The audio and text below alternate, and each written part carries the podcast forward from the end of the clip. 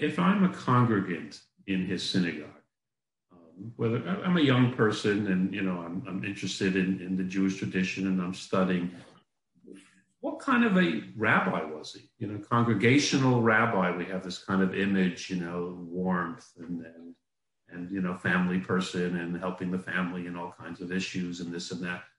What what would he have been like to to me as a congregant? I wish I had a good answer to that question because I would love to know. Um, and what I can give you is just my sense of him as a person and how he may have approached his pastoral duties.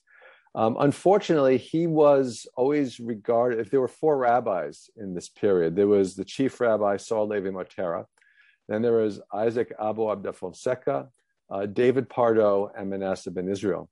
And even though Manasseh was sometimes, was not always the last in rank, he was generally the least well paid and given the fewest uh, congregational duties.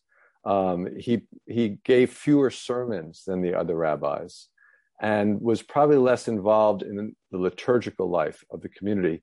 He did some teaching, uh, but mainly at the elementary levels. It was only when Rabbi Aboab um, went to Brazil for a while to tend to the Jewish community there, which was mostly uh, people from Amsterdam, then Manasseh was able to take over some of Aboab's uh, classes in the upper levels.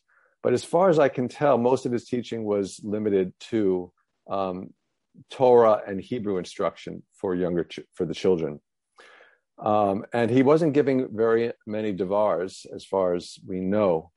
Um, the other complicating factor is that Manasseh was often in trouble with the community. We know that on, on, at least one occasion he was given a herem or a, a ban um, because he resented the way his brother-in-law had been treated by the Parnasim or leaders of the community.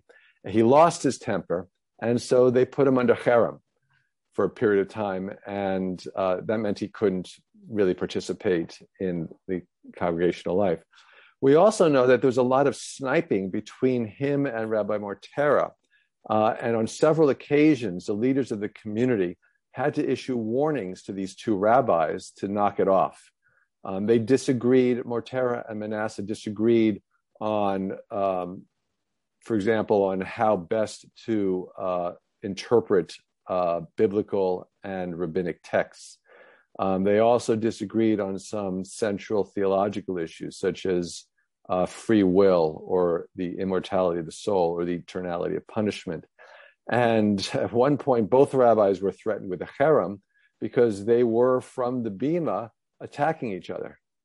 So Manasseh was not really, um, in, ever, as far as I can tell, one of the leading rabbis of the community. At the same time, I get the sense that he was a charismatic figure. And perhaps attracted a following among some of the more independent minded members of the community. He did find financial support for his publishing house and for his works from particular uh, members of the leadership. But on the whole, I think the Parnasim were more frustrated by him than enamored.